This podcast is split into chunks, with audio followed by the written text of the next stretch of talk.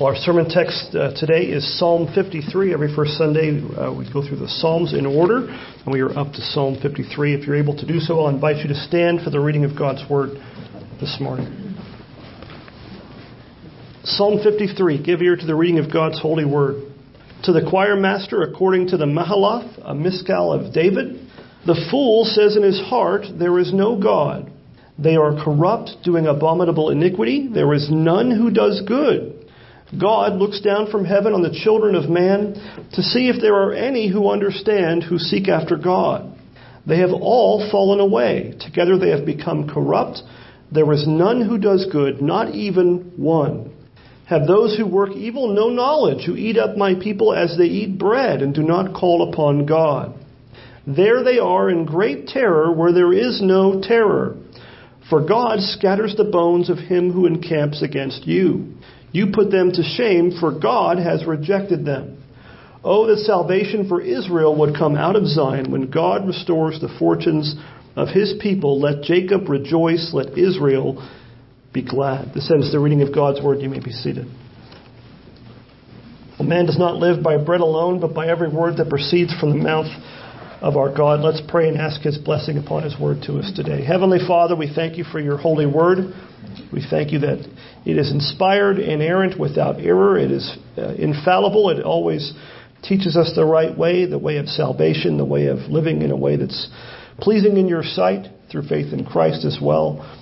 And we thank you for the fact that your word is a lamp to our feet and a light to our path. But we ask once again, as we are unable to understand rightly on our own, that you would work in us by your Holy Spirit, that you would teach us your word this morning that you would give us eyes to see and ears to hear great things from your word. For it's in Christ's name that we pray. Amen. Well, Psalm 53, you may or may not know, is it's nearly a word for word repetition of an earlier psalm, Psalm 14. If you were to go back maybe this afternoon and kind of compare the two, you'll notice very slight differences, uh, such as the name of God is different. Uh, Yahweh or Lord in all capitals you'll see that's the name used of God in Psalm 14, whereas in our text this morning, Psalm 53, the word God, which is the translation of the word Elohim, is used, and there's other slight differences, but a lot of it is, really word for word uh, a repetition of that earlier psalm. Now, some some uh, among us might question the need for such repetition. You might think to yourself, you know, if Psalm 14 is already there, what's the use? What's the need? Why have this other psalm with so much repetition, so much that's the same, uh, included in Scripture? Now, we should be careful not to try to be uh, wiser than God. In His wise providence, God saw fit to include both of these psalms of David in Holy Scripture, and I think we can be certain that if God saw fit to include this psalm of David in addition to Psalm 14, that its message must be something that you and I are in dire need of hearing more than once. There must be a reason for it. Charles Spurgeon of this psalm writes the following. He says, The nature of man is here brought before our view a second time in almost the same inspired words. And then he says, All repetitions are not vain repetitions. We are slow to learn and need line upon line. David, after a long life, found men no better than they were in his youth. Holy Writ never repeats itself needlessly. There is good cause for the second copy of the psalm. Let us read it uh, with more profound attention than before. If our age has advanced from 14 to 53, we shall find the doctrine of this psalm is more evident than in our youth he's, he's assuming that David, that these are chronologically in order, that David wrote 14 earlier in his, in his age and then 53 later on. Either way, whatever the case, whenever David wrote either one, Spurgeon is certainly right. David, nothing changed. We, we don't, mankind does not change. Mankind's nature outside of Christ does not change at all. And so these Psalms that have so much repetition uh, both say the same thing with good with good reason. Now, you and I, as believers in Christ, people that hold a high view of Scripture, uh, we have to strive to have a right biblical view of everything, don't we? We should want to know, as a, as a Christian, you should want to know, it should be your goal, what does the Bible, if anything, have to say about whatever subject it is, whether it be the nature of man, sin, depravity, the gospel, anything of those kinds. We have to come to a right biblical view of the nature of man. You and I don't naturally think biblically. That's why Romans 12, Paul says that we have to renew our minds. That's by the renewing of our minds, which is by Scripture, that we have our lives transformed. And so we have to come to a right biblical view, which is really God's view, of things such as the, the nature of mankind, sin, depravity, atheism, and unbelief.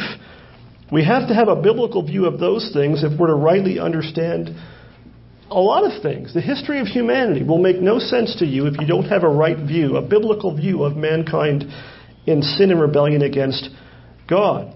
We're not going to understand the world around us that we live in without an understanding from the Bible of those things.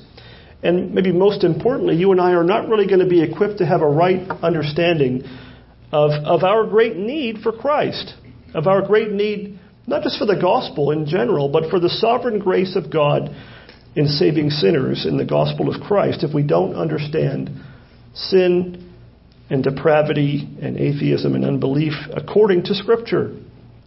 If you fail, and if I fail to understand and accept what the Bible says about the depravity of mankind and sin, that is, apart from the grace of God in Christ, we are, as Paul says in Ephesians 2, dead in our trespasses and sins. And by nature, Ephesians 2 3, he says, by nature, on our own, outside of Christ and God's grace, we are children of what? Wrath. That's our, that's, that's our nature outside of Christ. If we don't understand that, we're going to have a great deal of difficulty understanding the world around us, the evil that is even now still so prevalent on this earth, and the great need for the gospel of Christ. In fact, on top of that, you won't even really understand yourself, will you? To have to not have a right view of these things is really to not have a right view of yourself, your own history, your own guilt, corruption, and sinfulness. And so you'll never really grasp that, your desperate need for Christ, for the Savior, the Lord Jesus Christ.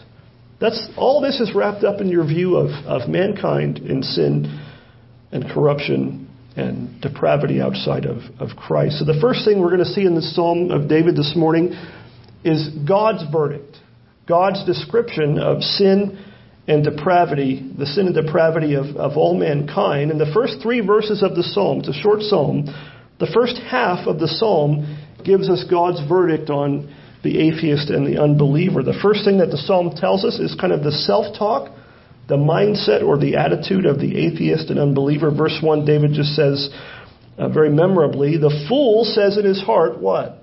There is no God. In, in the Hebrew, it's even more short than that. It's, it's very clipped. It's just no God. You have to supply the, the there is. The, the fool says in his heart, No God. God is not there. He is not, does not exist. Just no God. Now, notice who is the atheist talking to here, or the fool talking to here? Himself, herself. The fool says in his heart, or to his heart, no God. No God. It's as if he's trying to convince himself that God is not there. You know, very often we think of atheists and skeptics spending all their time and energy trying to convince other people that God is not there, and they certainly do that. But first and foremost, the fool is the one who tells himself or herself that God is not there. Now, to call such a person a fool is a moral judgment, isn't it? It's, a, it's an insult, but sometimes it's a, it's a fitting insult. In this particular case, it's a moral judgment. God is saying such a person is a fool.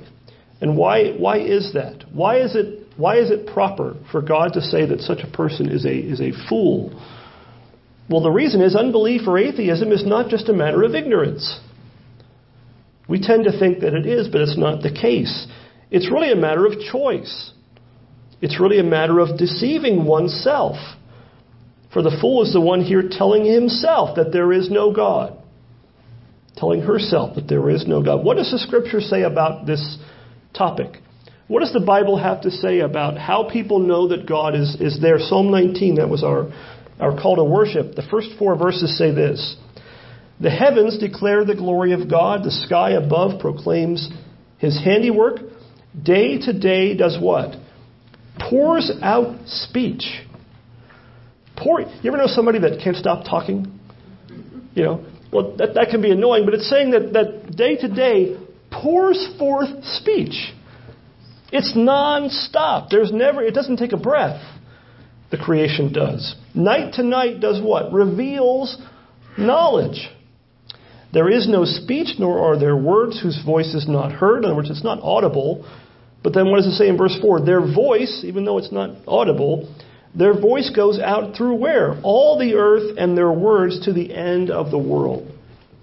Is there a corner in all of creation, in the, not just the world, but the universe itself, where there is not abundant, constant, clear testimony to everyone that God exists? The answer to that is an emphatic no. There is no person on this earth, you know, the old saying that, you know, people sometimes say, oh, if, if God would just, uh, you know, peer through the clouds and, you know, tell me he's there, you know, give me a sign, I, I know he's there. Well, guess what? He has. And what is that sign? Everything. What sign does the unbeliever or atheist need besides everything in the universe? That's the sign Psalm 19 says they have. Every waking moment, everything around them, even their own existence, screams that God is there. The creation declares God's glory. And also his existence as well. If it declares his glory, it certainly declares his existence. The sky above, what does verse 1 say in Psalm 19? Proclaims. Proclaims his handiwork. It testifies to all mankind that there is a creator, that there is a sustainer of all things, that the order of the universe proclaims that God is there. Their voice goes out through all the earth. So the atheist does not lack evidence for God's existence. He or she is literally surrounded by it at every moment. Every single moment. Likewise, the Apostle Paul says the same kind of thing in Romans chapter 1. Romans 1, verses 18 to 23, probably a very familiar passage to many of you. It says there, Romans 1, 18 to 23, the Apostle Paul says this For the wrath of God is revealed from heaven against all ungodliness and unrighteousness of men who by their unrighteousness suppress the truth. Now, Paul goes on, he didn't have to, but under the inspiration of the Spirit, Paul goes on to give a rationale for that. Why is it fair or just for the wrath of God to be revealed from heaven against all ungodliness and unrighteousness of men? Why is that, why is that right? Why is it fair or just for God to do that? Listen to what Paul says in the rest of the passage. He says, For for what can be known about God is plain to them. Why? Because God has shown it to them. Who has shown everyone on this earth that He exists? God has. And then what does it say? How? It says, For His invisible attributes, namely His eternal power and divine nature, have been clearly perceived ever since the creation of the world in the things that have been made. So they are without excuse. For although they knew God, see, they knew God. They didn't at one point, at any point in their life, not know God and then for, you know, come to know Him. They knew Him already. Although they knew God, they did not honor Him as God or give thanks to Him. Sounds like the first commandment, right? But they became futile in their thinking and their foolish hearts were darkened. Claiming to be wise, they became what?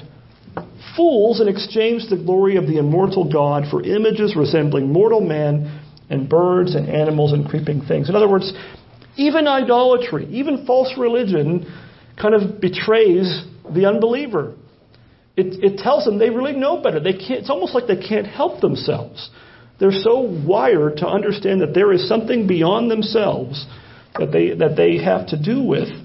Uh, that even if they don't worship the one true living God, they worship something a false God in many cases, but, but they know better. Why? Because God has shown it to them. And Paul says there they are without excuse for that. God himself has shown the atheist and the unbeliever that he exists, and he has done so, verse 20, ever since the creation of the world. Literally, since day one, you could say, there has been evidence of God's existence. There's never been a single day in the entire history of humanity of the universe where all creation was not testifying loud and clear to God's existence. His glory and, what does Paul say? His eternal power and divine nature have been revealed through creation. And what's the result of all that? Anyone who would deny God's existence, anyone who would tell themselves, no God, is what? According to the scripture in Paul's writings in Romans 1, without excuse. And notice what else Paul calls them there in verse 22. Same word is found in our text. Fools. Proclaiming to be wise, they became fools. Same word in our psalm. So David goes on to tell us in verse 1 that they are corrupt. They are corrupt, doing abominable iniquity, and that there is none who does good. They don't just do terrible things, they also don't do what? Good things. And, and the language in the Hebrew, it's, it's, it's almost a mirror image of the atheist's self talk. The atheist says, no God, and God says, no one who does good.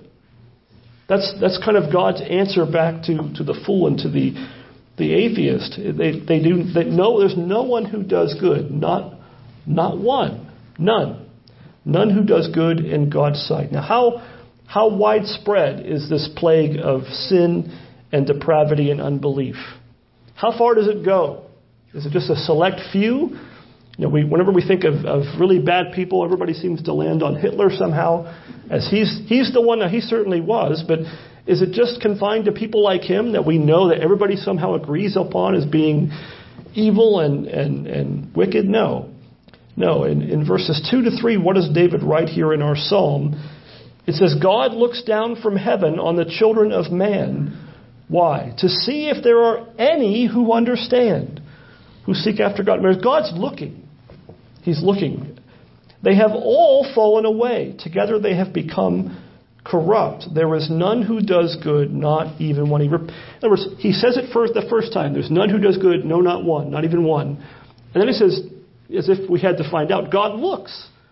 The one who can see everything looks. And what does he find at the end? Same thing as he said before. There's none who does good, not even one. Now, the atheist, in telling himself no God, or that there is no God.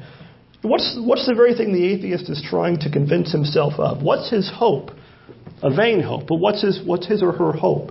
That God is not there, and that because God is not there, he's not seeing. God doesn't see what they do. He doesn't see their, their abominable iniquity and sin, but that's a vain hope because what does it say? He is there and he looks. He looks down from heaven on the children of men. You know, if you read your Old Testament, if you read your Old Testament, things like uh, Sodom and Gomorrah, the flood, and other passages, of Tower of Babel, it describes God as doing what? It's kind of for it's kind of a, a figure of speech for our benefit. God sees everything, but it says God looks. He looked upon the earth, and what did he see? That every intention of man's hearts was upon evil continually. That's what he said before sending the worldwide flood in Noah's day. God looks. Sodom and Gomorrah, what did God do? You know, God went to Abraham, kind of let's make a deal sort of thing. And, and you know, I'm going to destroy Sodom and Gomorrah. And what did Abraham say? Well, what if there's righteous people? And he starts kind of narrowing the number down. What if there's 50? You know, what if there's 45? 40? It's, it's like the reverse of, a, of an auctioneer. You know, 50, 45, 40, 35. And he goes all the way down, doesn't get to one. And why is that? I think it's because Abraham knew the answer already. There wasn't one. And so God, by His grace, got Lot and his, his wife out of that evil place. There's none who does good. There's none. And God looks. That's the atheist's worst fear, is that God looks, that God sees. And what does God see? He looks to see if there are any who understand, if there are any who seek after God, and does He find any? No, no. He sees that they have all fallen away Together they have become corrupt, or that could be they have altogether become corrupt. There is none who does good, no, not even one. That's God's description of all of mankind outside of Christ. That's, that's his description of us outside of the grace of God in Jesus Christ. We, none of us do good. We don't come to God bearing our, our good deeds as if we have something of our own with which to approach a holy God. Now, it's certainly not an accident that the Apostle Paul, you might know, quotes this psalm uh, in Psalm 14 in Romans chapter 3. What is, what is Paul's topic in Romans 3 the sinfulness of all humanity, Jew and Gentile alike. The depravity, we use the term sometimes in Reform circles, total depravity. If you know the, the, the so called five points of Calvinism, uh, it's, it's the acronym TULIP, like the flower. What is the T in TULIP? Total depravity. Um, well, this is what Paul teaches in Romans 3, verses 10 through 18. And listen to this, and you'll pick up uh, where Paul quotes this psalm as well as others. He says, None is righteous, no, not one. No one understands, no one seeks for God. All have turned aside. Together they have become worthless. No one does good, not even one. Psalm 53 and 14. Their throat is an open grave. They use their tongues to deceive. The venom of asps is under their lips. Their mouth is full of curses and bitterness. Their feet are swift to shed blood. In their paths are ruin and misery. And the way of peace they have not known. Then finally, there is no fear of God before their eyes. Now, you might find this interesting to know if you look, a lot of your Bibles probably have footnotes and things that tell you where those things were quoted from. Uh, part of that was from Psalm 53 and 14. Part of that was from Psalm 5, verse 9. Psalm 140, verse 3. Psalm 10, verse 7. These are not in order in, the, in this quote from Paul. And then Psalm 36, verse 1. He also quotes Proverbs and Isaiah 59, 7. Think about that. Think about what Paul does there in Romans 3 he quotes a handful of Psalms, not just our Psalm, but a bunch of others, including Proverbs and Isaiah. When he wants to prove and establish the doctrine of the depravity of mankind in sin outside of Christ, where does he turn? He could have turned a lot of places. He turns over and over again to the Psalms. To the Psalms. Think about how precious the Psalms must have been to the Apostle Paul that he establishes and proves his doctrines from them repeatedly. Not just this doctrine, but others as well. And notice how often the Psalms that we just saw, just a handful that Paul quoted, how often the Psalms tell us of the sinfulness and depravity of, man, of mankind outside of Christ. The subject matter of the Psalms is not limited to a few happy things. It deals with hard things too, even things such as this. Now, how careful ought we to be as a church and as individuals then about the songs that we sing in worship. Think about Paul getting his doctrine from the Psalms that he sung. This, this is to the choir master, right? It's, it's meant to be, to be sung. We should likewise sing the Psalms whenever we can, and we should see to it that the content, the words of our songs that we sing, the hymns and things like that that we sing, we should make sure they are in accordance with the Scriptures, with the Word of God. There, there is a teaching aspect to our singing. And we should be careful what we're teaching each other and teaching ourselves when we sing. Now, the, the shorter catechism gives us a pretty good description or definition of, if you want one, of total depravity. It says this Question 18 Wherein consists the sinfulness of that estate or condition whereinto man fell in the fall in Adam's sin? What, what, what kind of condition are we in in sin in Adam? Answer The sinfulness of that estate whereinto man fell consists in, and here it is, the guilt of Adam's first sin.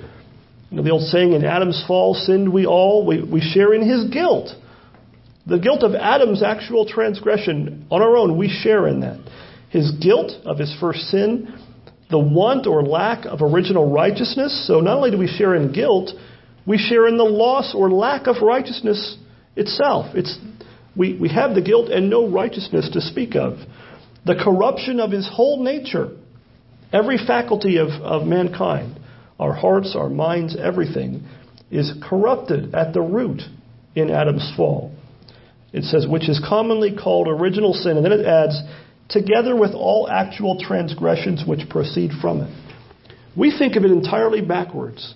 We think, I, I believe, most often, that we are sinners because we sin.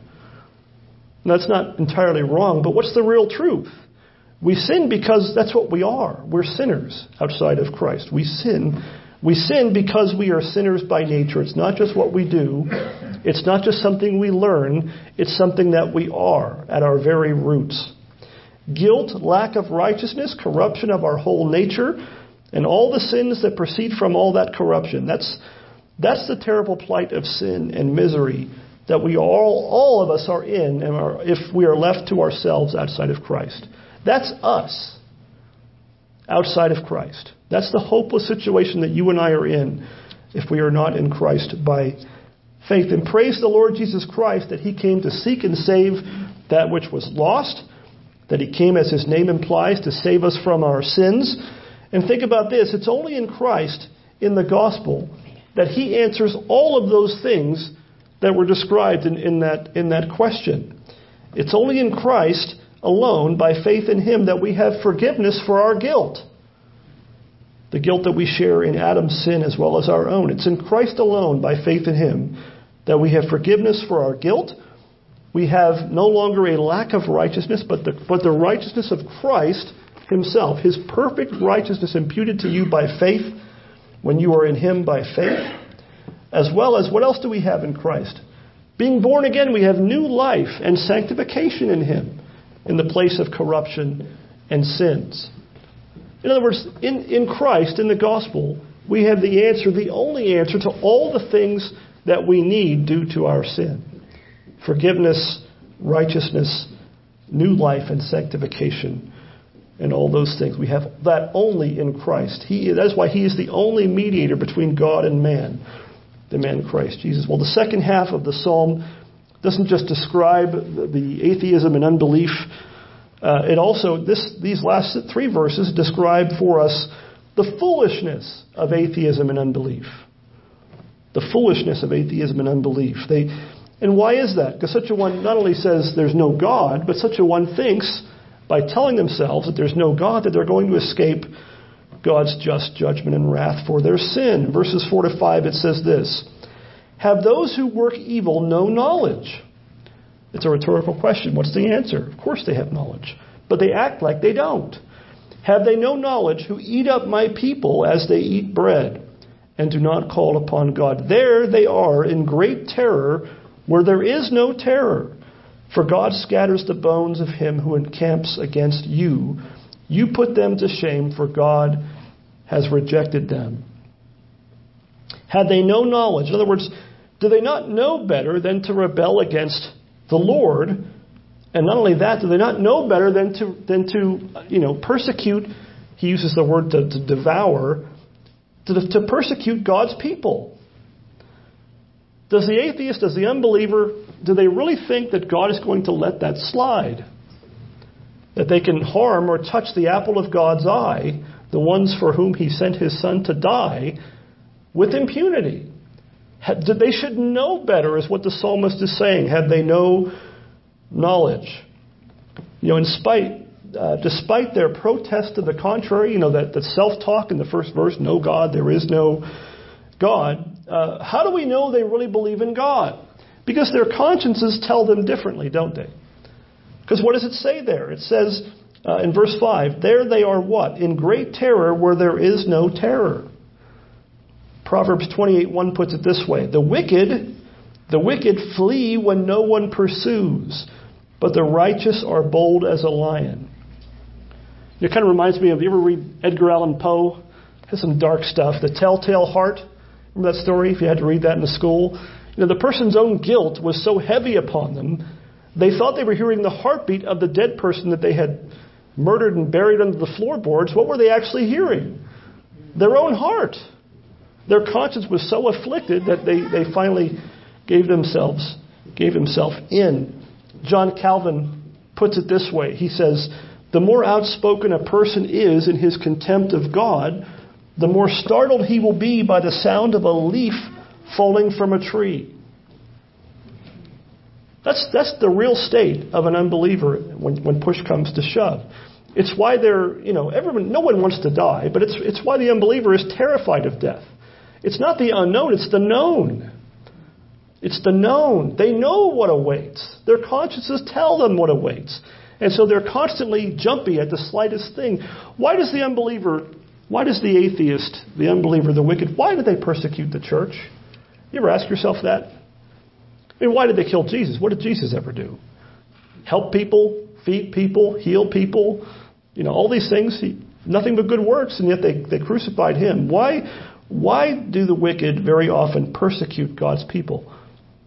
Or, is that, or most, we're a very small church. Do, do most churches have some kind of power and sway over the culture, over the state in which they live? No. Do they harm their unbelieving neighbors? Maybe sometimes, but, but by, by, you know, in general, no. What is it, what is it that's so offensive about the tiny little stumbling along church that, that, that, that the wicked so often persecute? It's because it's a reminder. They can't attack Christ, so they attack those who are in his place. And God will certainly judge for that. They, they know that judgment is coming, coming, and so they fear a great fear. They're rightly terrified of God, and yet they persist in their rebellion against him and in persecution of his people. That's really the context of the psalm. Is God's people suffering persecution and trying to make heads or tails of it? So this psalm still applies to the church, especially in many places today. Well, not only do the wicked persecute God's people on this earth and devour them at times as they devour bread, verse 4, but notice he also adds they do not call upon God. It almost seems like an odd thing to tack on the end of that verse. You know, they're, they're, they're destroying God's people, they're devouring them as they eat bread, as if it's nothing to them. They don't even give it a second thought. That's what that means. But then he adds, they don't call upon God. Spurgeon puts it this way The carnal mind envies those who obtain mercy the carnal mind envies those who, who obtain mercy, and yet it will not seek mercy itself. I mean, the offer for the wicked is there just as much as it is for us if you're a believer in Christ. They have the offer of mercy if they repent and turn to Christ. And yet, that, that's the depth of unbelief and depravity, that they won't even do that. Rather, they'll persist in that wickedness. The atheist, the unbeliever, the wicked tells himself or herself that God is not there, that he does not see and that he will not therefore judge. But the scriptures here in Psalm 53 and elsewhere rebuke such a thought. For in this psalm, what are we told about God? Not just that he's there, but God what? He sees. He sees, verse 2. Verse 5, that he scatters. He scatters the bones of those who would lay siege to his people. He sees and he scatters. It's another way of saying he judges. To scatter the bones of your enemies, it's, it's about as bleak a picture of utter defeat and, and, and humility that you could possibly imagine. They're laying siege to God's city. That's the picture that's being you know, painted here. That happened at times in the Old Testament, right? We, we read about that in the book of Isaiah late in the book. The fear of, of, of the Assyrians laying siege and, and whatnot. What does God do? He, he so utterly destroys his enemies, he scatters their bones all over the battlefield. They don't even get a decent burial. It's humiliate, it's utter humiliation. That's, that's what happens. That's what God has done in the past. God still does that even uh, in our day, and that's one day what he will do on the last day when he judges the living and the dead. God sees and God scatters. That, that is the, the problem for those who would say there is no God. But thankfully, there's one more thing that God does here in this psalm. He doesn't just see, although he does, he doesn't just scatter, but he also saves. He also saves by his great mercy and grace. Verse 6, David says, Oh, that salvation would come uh, for Israel would come out of Zion when God restores the fortunes of his people. Let Jacob rejoice, let Israel be glad. And this is speaking of, of the last day of the church as well, that one day God will make all these things right. It's, you know, judgment and mercy are kind of two sides of a coin in some regards. Sometimes God's greatest acts of salvation involve judgment. The judgment on his enemies and his people's enemies as he delivers his people. The Exodus, the great, the, the Old Testament salvation event, right? For God's people, it was an act of mercy and salvation. But for the wicked, for, for Pharaoh and his armies who were hurting his people, it was an act of judgment. The same act was both judgment and salvation from a different way of, of looking at it.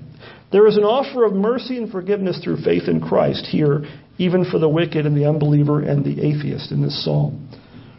And certainly it's first a comfort to the persecuted church, the psalm should be, but it also contains the promise of forgiveness and life for any sinner who turns from his sin by God's grace and turns to God through faith in Jesus.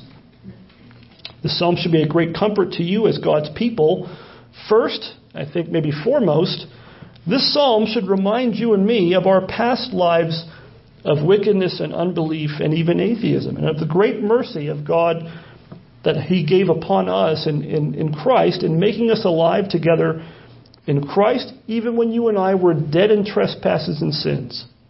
Ephesians 2 1 through 5. Think about that's what Paul does in Ephesians 2. He says, Remember, at one time, here's how you used to be. You used to be just like what the description of the atheist is in this psalm. And if you're not, if you're a believer in Christ now, why is that? Is it because you're smarter than the fool?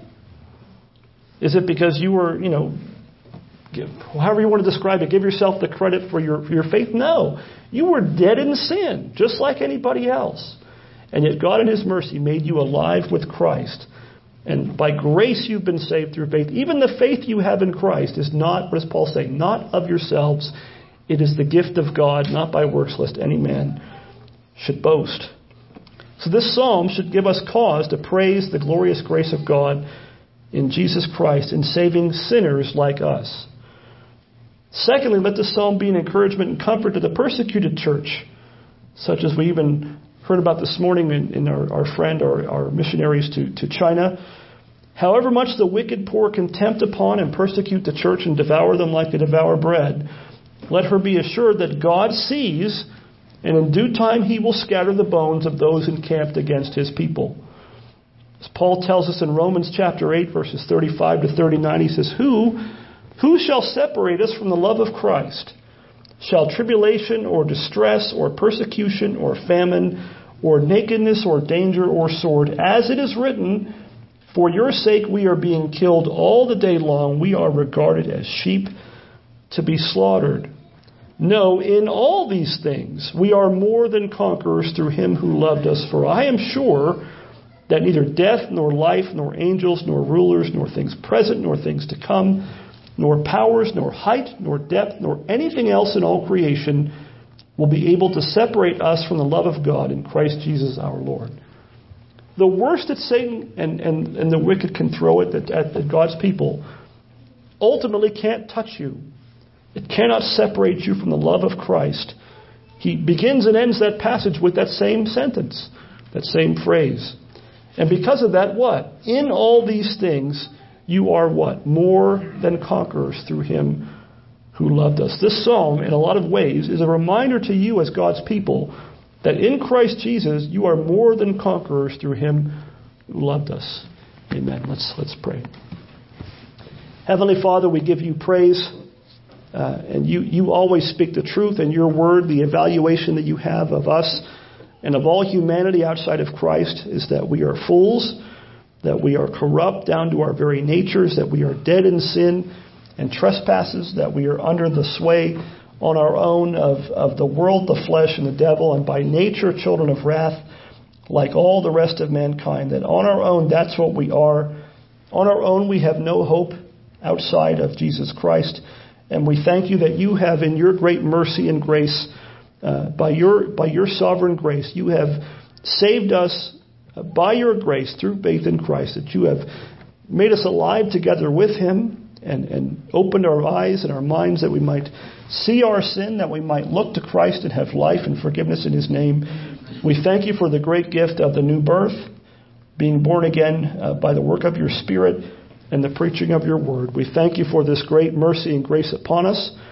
And we, we tremble to think of what we, what we deserve, what we all deserve uh, for our sin, for our corruption, for our wickedness and unbelief is, is nothing short of hell and condemnation. That's what we deserve, but thankfully, by your grace, those of us who are in Christ, we, we have come to have all things in Christ, that you have blessed us in Him. We who deserve wrath were blessed in Christ with every spiritual blessing in the heavenly places in Christ. And we thank you so much that, as Paul says there, that nothing can separate us from your love in Jesus Christ, and that in Him, no matter what the world throws our way, we are more than conquerors, even in all those things uh, through him who loved us and laid down his life for our sins. We pray that you might, if anyone here yet does not know you and is still persisting in unbelief and trying to tell themselves that there is no God, we pray that you would show them the same mercy that you showed the rest of us, that you would open their eyes, that they might see the glory of Christ and look to him and have life in his name. For it's in his name that we pray. Amen.